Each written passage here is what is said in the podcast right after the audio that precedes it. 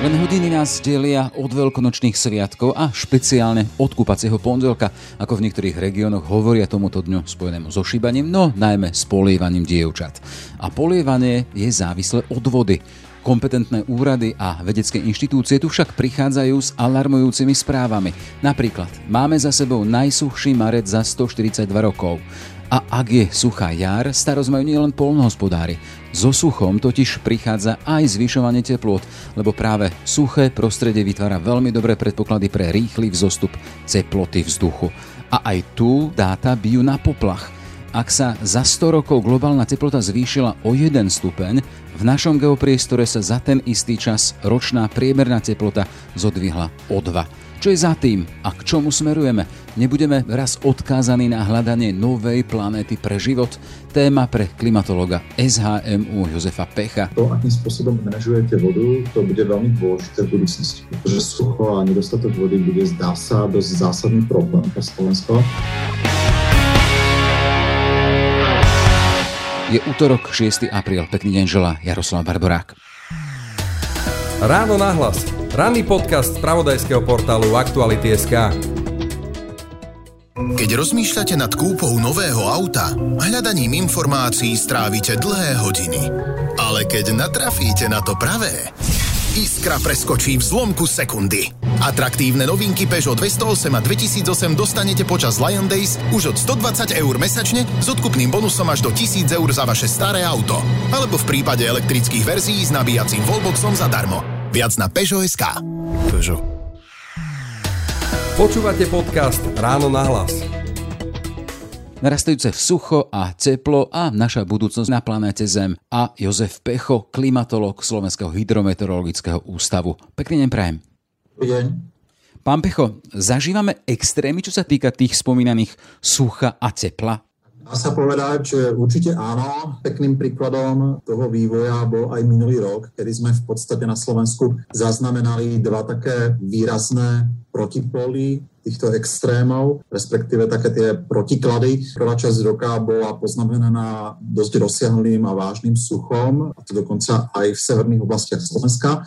A potom sa ten vývoj zlobil a došlo k tomu, že nám v druhej polovici e, roka a aj v lete pršalo až niekedy až príliš a celé to vyvrcholilo v podstate extrémom v oktobri, kedy prišli celoplošné zrážky a tým spojené aj dosť rozsiahle povodne, hlavne na východnom Slovensku. No a možno ešte extrémnejšia situácia ako na Slovensku bola v susedných Čechách, kde naozaj vyvrcholilo od roku 2015 veľmi extrémne sucho, ktoré pravdepodobne je najhoršie za zhruba posledných 2000 rokov. No a Takéto roky, podobne ako rok 2020, sa v poslednom období na Slovensku striedajú pomerne už často a niekedy sledujeme taký ten nový normál toho, že normálne počasie ako keby už výrazne ustúpilo. Takže bude, buď, buď máme príliš veľký prebytok zrážok, alebo potom prichádza častejšie sucho a to sucho je veľkým problémom predovšetkým na jar a môže byť veľmi aktuálne aj v tomto roku. Hovoríte o suchu, ale keď hovoríme o tých extrémoch, stačí si pozrieť príklad týchto dní,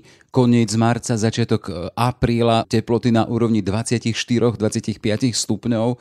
Keď sa vrátime možno o 3 týždne späť, tak máme tam nočné teploty v mínusových hodnotách. Oteplovanie a zmena klímy sa v podstate demonstruje v celom rade rôznych prejavov. Ten globálny nárast a regionálny nárast teploty vzduchu, ktorý sledujeme aj na Slovensku a ktorý je pomerne rýchly, dokonca aj z hľadiska e, takej tej klimatologickej, historickej klimatológie, tak svedčí, respektíve smeruje k tomu, že tá atmosféra je dynamickejšia, je plnšia energie a to speje k tomu, že tá atmosféra vo svojich prejavoch naozaj speje do takého stavu, kedy sa na našim území veľmi rýchlom slede striedajú veľmi rozlišné alebo odlišné vzduchové hmoty a častokrát speje aj k tomu, že máme také výrazné výkyvy teploty. V marci sme a vo februári tohto roku sme mali niektoré obdobia, ktoré boli naozaj sprevádzané pomerne nízkymi teplotami. Naopak, e, najmä v koncom marca sme už mali v podstate teploty skoro na úrovni letných hodnot a to isté sa zopakovali v podstate ešte pred mesiacom na konci februára.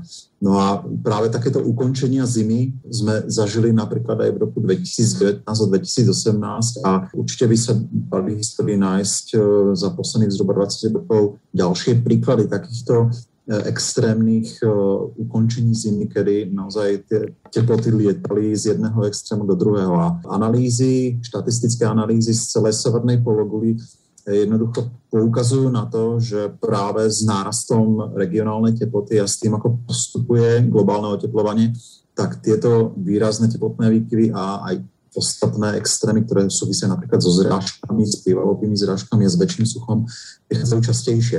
Keby sme sa tak mali pozrieť možno aj do tej histórie, ak spomínate, tak vidíte za tým nejaké vlny, ktoré sa opakujú, nejaké periódy, alebo vyslovene toto už prisudzujete tomu globálnemu oteplovaniu tej klimatickej výraznej zmene? V minulosti sa dosť hovorilo o tom, že existujú napríklad pri e, vlhších a suchších obdobiach určité pravidelne sa vyskytujúce cykly, ale tie sa v, napríklad v dlhých časových radoch na Slovensku veľmi nepotvrdzujú. A naopak e, stále novšie a novšie historické analýzy, ktoré povedzme analýzujú letokruhy alebo kronikárske záznamy niekoľko stoviek až tisíc rokov dozadu, tak e, stále novšie a novšie analýzy potvrdzujú skôr e, tú hypotézu, respektíve ten, ten fakt, že súčasné oteplovanie má naozaj z hľadiska toho e, historického kontextu, by som povedal, až taký bezprecedentný obraz, respektíve bezprecedentnú hodnotu. Takže naozaj sa dá povedať, že nie je to súčasť nejakého dlhodobého cyklu,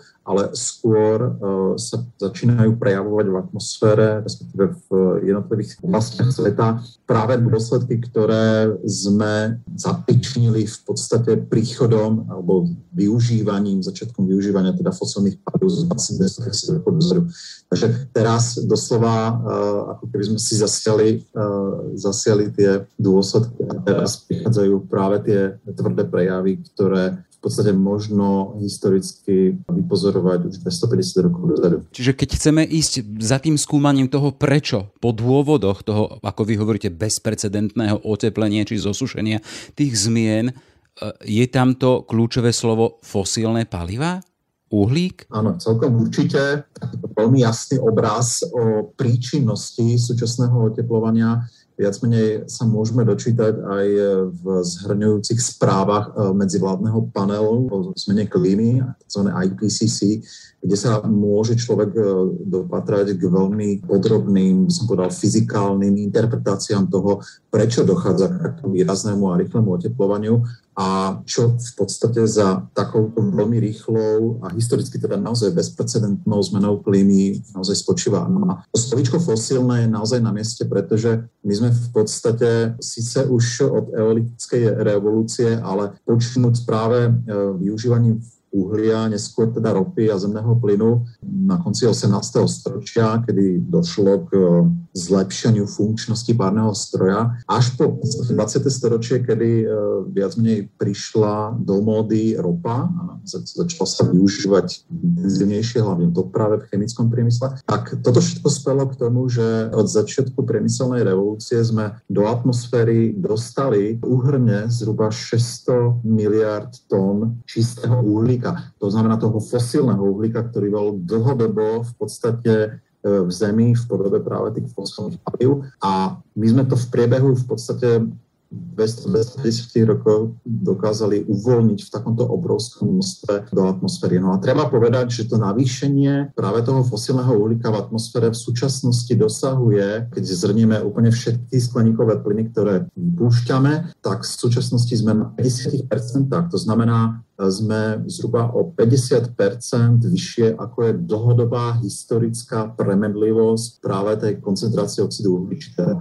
Dnes sa už nachádzame na hodnote zhruba 412-415 ppm, teda častíc na milión vzduchu a pritom historická hodnota bola zhruba okolo 280. Takže sme výrazne, výrazne nad uh, tou prírodzenou premedlivosťou a v podstate všetky aj historické, aj chemické a fyzikálne analýzy potvrdzujú, že toto navýšenie bolo zapričinené predovšetkým tým, že využívame ako zdroj energie, zdroj veľmi koncentrovanej energie práve fosílne paliva. No a keď sme tak dotiahli takým tým úplne sedliackým rozumom, čiže ak nám robí niečo zle a teraz hovoríme, že to fosílne, ten uhlík, spôsobuje to neúmerné dvíhanie všetkých tých hodnôt, to znamená, že zbavme sa toho a bude dobre, ale dá sa to takto jednoducho, lebo teda keď sa pozrieme na to, akým spôsobom sú rozbehnuté jednotlivé štáty, spoločenstva, priemysel, to fosílne to e, ropné, to tam je veľmi silne stále prítomné. Čo s tým ďalej z toho pohľadu vášho? Máte nejakú nádej, vy ako klimatolog,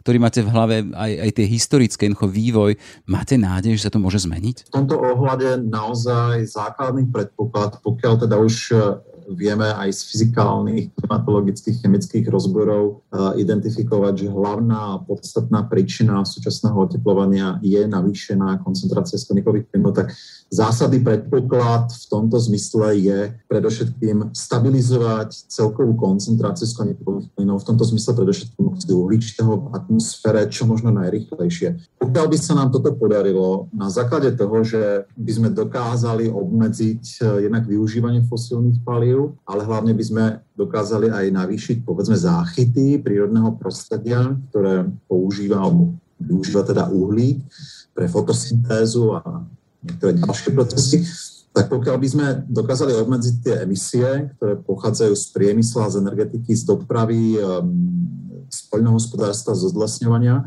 tak e, za predpokladu, že by došlo ku stabilizácii celkového, celkovej koncentrácie a prípadne, že by sa nám podarilo aj nejaké to znižovanie tejto koncentrácie, pretože tá celková koncentrácia okolo tých 400, 410, 415 PM, kde sa momentálne nachádzame, vôbec nie je, je to tak poviem, bezpečná pre planétu a môže spôsobiť veľmi výraznú zmenu klímy aj v budúcnosti.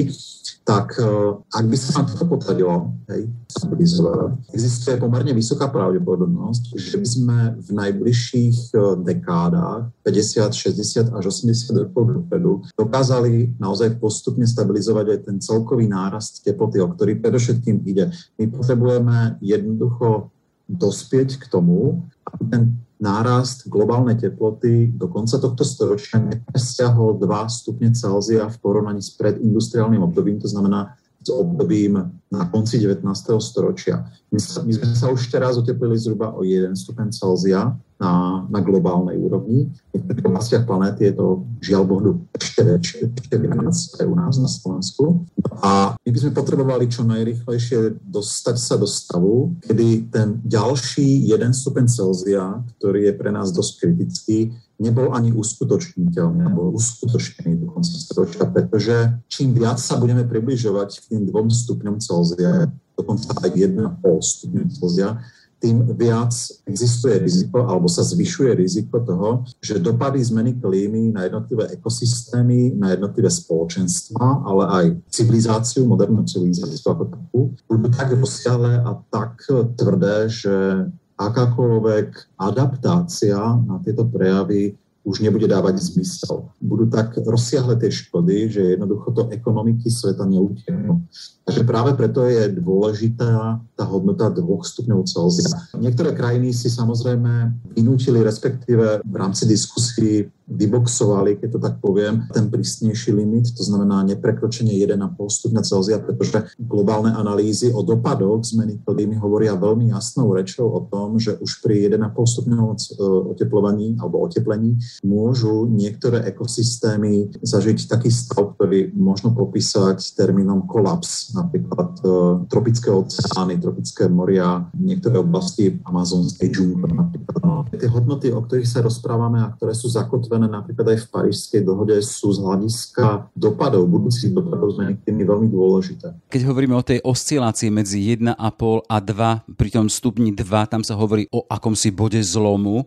A keď vy naznačujete ten dopad na tie planetárne globálne systémy, len aby sme mali si to mohli rozumieť nadrobné, to znamená, že ide o ten ich vplyv. Ak hovoríte o svetových oceánoch, ich vplyv na svetovú klímu, ak sa hovorí o nejakom dopade na koralové útesy, tam sú ďalšie vplyvy, či napríklad na ihličnaté lesy na severe. Len toto, keby sme mohli rozobrať na drobné, čo by sa stalo, keby planéta, alebo keby sme my ako ľudstvo dovolili to prekročenie teploty o 2 stupne, keby sme prešli cez ten tzv. bod zlomu? To je veľmi dôležitá otázka, pretože na planete je stabilizovaná určitá dlhodobo priemerná a hlavne stabilná teplota globálna, teplota oceánov a teplota ovzdušia, respektíve atmosféry. Tá sa v súčasnosti pohybuje zhruba na úrovni 15 stupňov Celzia. V 19. storočí to bolo zhruba ešte 14 stupňov Celzia, ako som hovoril. No a táto teplota zabezpečuje, že jednotlivé ekosystémy jednoducho plnia svoju tzv. ekosystémovú funkciu. A jednou z tých dôležitých ekosystémových funkcií je napríklad v prípade lesov, tropických pralesov, ale aj napríklad koralov a oceánov, práve zachytávať e, nadberné množstvo uhlíka. To znamená, oni v procese alebo prostredníctvom fotosyntézy zachytávajú v rámci uhlíkového globálneho cyklu tie množstva uhlíka, ktoré sú tam prebytočné a ktoré môžu vychýliť ten celý systém do iného termálneho stavu, napríklad vyššiu teplotu. No a ako náhle 1,5 až 2 stupne prekonáme,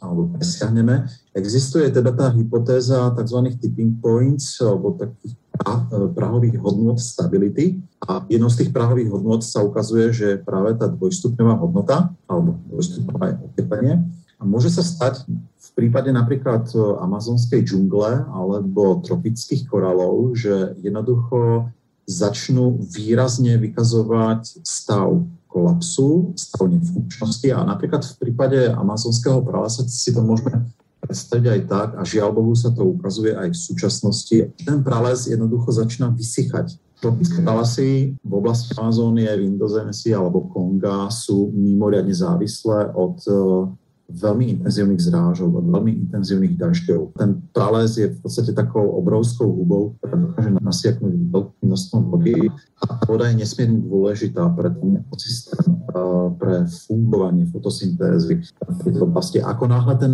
priestor bude suchší, tak jednoducho amazonský prales nebude schopný absorbovať toľko také množstvo uhlíka ako v minulosti a namiesto toho, aby ho nasával a absorboval do seba, tak ho bude uvoľňovať. No a keď si predstavíte, že vo všetkých tých stromoch, ktoré sú v Amazónii k dispozícii, alebo ešte, ešte nezhoreli, tak e, to sú miliardy a miliardy tón uhlíka, ktoré sa potenciálne pri kolapse tohto systému môžu dostať do atmosféry. No a ako náhle by naozaj bol dosiahnutý tento tipping point, tento bod zlu v, v Amazónii, tak sa môže jednoducho stať, že Amazónia sa vo veľmi krátkom čase môže transformovať na suchšiu savanu, čo samozrejme bude prinášať viac uhlíka do atmosféry. Takže celkové globálne oteplovanie sa napríklad týmto kolapsom môže výrazne zrýchliť. Čiže z tohto pohľadu tropické pralesy, či Amazonka, či teda v Strednej Afrike, tie sa konkrétne a veľmi blízko a celkom citlivo dotýkajú aj Slovenska. Áno, v podstate je to tak, pretože pokiaľ dôjde ku kolapsovým stavom týchto veľmi zložitých ekosystémov, tak e, globálne oteplovanie sa po presiahnutí tej kritickej dvojstupňovej teploty, nehovorím, že to bude okamžite, môže to trvať niekoľko dekád, niekoľko desaťročí, ale potom v podstate vám nikto nedokáže zaručiť, že ten systém sa nerozbehne do ešte rýchlejšieho oteplovania a bude v podstate podporovať otepľovaním sám seba. To znamená, bude to taká rozbehnutá lokomotíva, ktorú už eh, bohužiaľ nikto nezastaví a môže sa to dostať v podstate v takom extrémnom scenári až do stavu, kedy sa veľmi rýchlo vráti planéta do svojich najteplejších období, ktoré sme zaregistrovali za posledných 500 miliónov rokov. A ono Samotný problém nie je to, že sa tam planéta môže dostať, áno, že môže byť na planete povedzme o 15 stupňov vyššia teplota, ale problém je v tom, že existuje reálne riziko, že sa tam môže dostať za povedzme 200 až 300 rokov, čo z hľadiska rýchlosti tej zmeny je mimoriadne rýchle. A tu už sa rozprávame samozrejme o tom, že čím rýchlejšie klimatická zmena bude postupovať, aj to iniciálne globálne oteplovanie, tak tým vyššie riziko je v tom, že nebudeme sa vedieť adaptovať na takú rýchlu zmenu klímy, pretože čím rýchlejšie tá zmena bude postupovať, tým vo väčšej kadencii budú prichádzať aj jednotlivé extrémy. A keď si predstavíte, že napríklad len naše poľnohospodárstvo v Európe je adaptované dlhodobo historicky na nejakú priemernú ročnú teplotu, tak pokiaľ sa v priebehu niekoľkých desaťročí eh, dostaneme klimaticky z Európy podstate do Afriky, tak môže z tohto vyplynúť dosť zásadný problém ohľadom povedzme potravinovej bezpečnosti. Ano?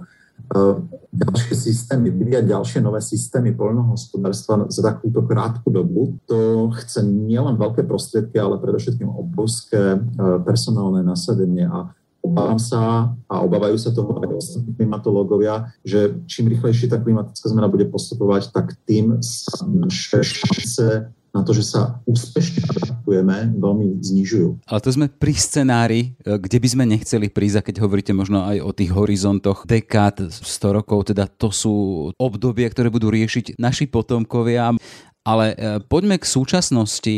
Vieme, že s tou súčasnou situáciou sa mocnosti zo skupenia krajín bijú a chcú byť a vieme, že na to chcú vynakladať veľké peniaze. Aspoň e, závery tej parískej klimatickej dohody sú tu a sú aj v tom zmysle teda, aby sa vytvoril nejaký finančný rámec, ktorý by len na ročnej báze dával 100 miliard e, dolárov pre riešenie tej situácie s klimatickými zmenami v rozvojových krajinách. Vieme, že Slovensko tiež chce dávať e, radovo v stovkách miliónov eur na to, aby nejakým spôsobom čelil tejto kríze, tejto výzve. Chcem sa len spýtať, keby sme, lebo to sú, to sú veľké politiky, ale my mali, my, ktorí to teraz rozprávame a počúvame, čo môže jeden jednotlivec, jeden XY z, neviem, z Horných Horešen alebo odkiaľ urobiť preto, aby to naše, kde sme, to naše Slovensko, ten náš kraj, nemusel riešiť alebo nemusel byť vystavený až takýmto hrozbám, takýmto scenárom. Na jednej strane sa radový obyvateľ Slovenska môže adaptovať. Ehm, na to sú už na Slovensku pripravené určité konkrétne, povedzme, mechanizmy a spôsoby, ako napríklad na svojom pozemku zadržiavať väčšie množstvo vody na to, aby jednoducho ten človek e, tým, že si chce niečo dopestovať na pozemku, aby si jednoducho, aby, aby nebol tak postihnutý napríklad tým jarným suchom. Takže e, v súčasnosti sa napríklad e, častokrát hovorí, že môžete si na pozemku vystaviať povedzme tzv. vodnú záhadu, čo je v podstate systém prepojených nádrží a tých zberných infiltračných zón, kde si v podstate manažujete zrážkovú vodu. Nie je to voda z potoka ani z rieky, proste to, čo vám tam spadne, sa vám uloží do podzemných nádok a môžete si s tým polievať svoj pozemok. Takéto dažďové záhrady alebo vodné záhrady sú naozaj veľmi efektívne napríklad pri zachytávaní vody. Jednak tým ušetríte uh, vodné zdroje z okolia, uh, nemusíte využívať napríklad verejný uh, vodovod, ale podstate ušetríte aj svoje finančné prostriedky, pretože veľká časť e, vody, ktorú musíte odkanalizovať e, zo svojho podzemku, za to musíte zaplatiť. V mestách určite platí, na dedinách určite tiež. Takže človek naozaj môže takýmito zásahmi aj pomerne dosť ušetriť zo svojho rozpočtu. Toto je jeden zo spôsobov adaptácie. To, akým spôsobom robíte a manažujete vodu, to bude veľmi dôležité v budúcnosti, pretože sucho a nedostatok vody bude zdá sa dosť zásadný problém pre Slovensko. A potom samozrejme v tom bežnom živote môžete tým, že vieme, aká je príčina súčasného oteplovania a čo všetko v podstate, čo nakupujeme, zdroje, aké tovary, aké služby využívame, kde všade cestujeme, či už letecky a tak ďalej. To všetko stojí alebo prispieva práve k oteplovaniu a produkuje to nadbytočné emisie oxidu do atmosféry. Takže z tohto druhého pohľadu, tzv. mitigačného, sa človek môže a mal by sa určite zamyslieť nad tým, aká vysoká je jeho uhlíková stopa. To znamená to, čo všetko produkuje svojou obyčajnou činnosťou od bežného nakupovania, od bežného používania auta až po naozaj cestovanie na dovolenky do luxusných destinácií.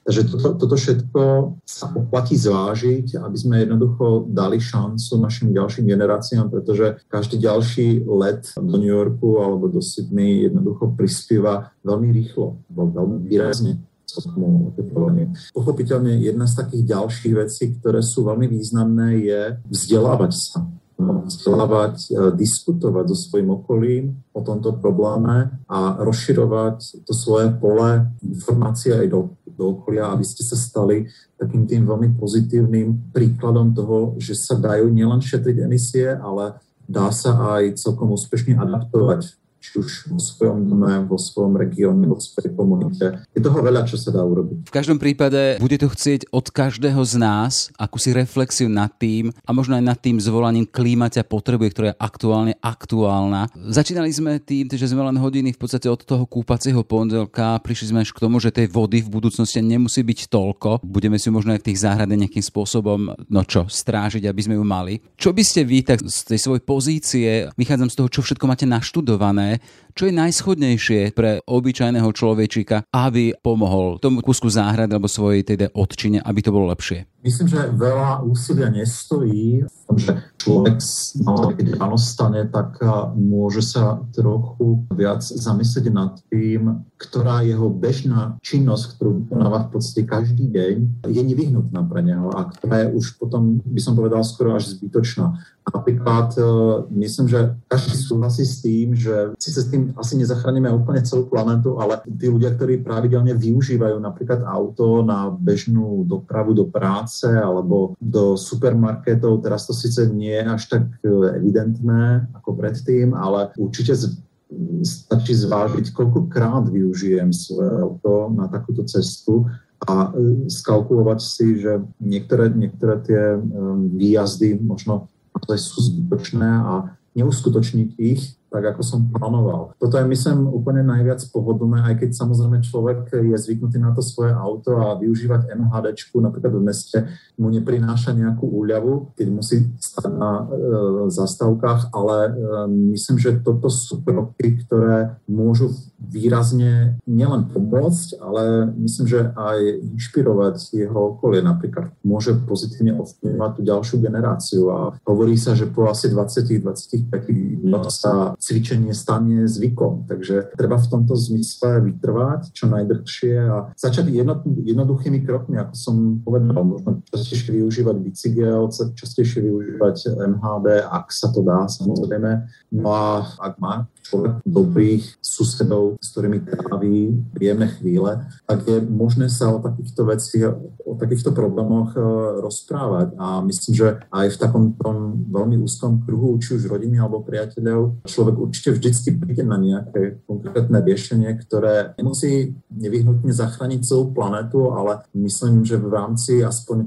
toho, čo môže ten konkrétny človek urobiť, tak ho to urobí takým spokojnejším, šťastnejším v tom, že niečo pre to urobil. No a nech aj tento náš rozhovor, náš podcast možno takou inšpiráciou pre ľudí, ktorí nás budú počúvať, aby to preniesli do tých svojich kruhov najbližších, známych a čo si robili pre to svoje okolie, pre tú našu klímu, ktorá nás potrebuje. Toľko teda Jozef Pecho zo Slovenského hydrometeorologického ústavu, klimatolog a človek, ktorý má rád prírodu. Všetko dobré a pekný deň. Ďakujem za pozvanie, dovidenia. Počúvate podcast Ráno na hlas. Sme v závere. Aj tento podcast vznikol vďaka vašej podpore, o ktorú sa uchádzame naďalej. Nezávislú žurnalistiku portálu Aktuality SK môžete podporiť cez službu Aktuality Plus. Pekný deň želá Jaroslav Barborák. Všetky podcasty z pravodajského portálu Aktuality SK nájdete na Spotify a v ďalších podcastových aplikáciách.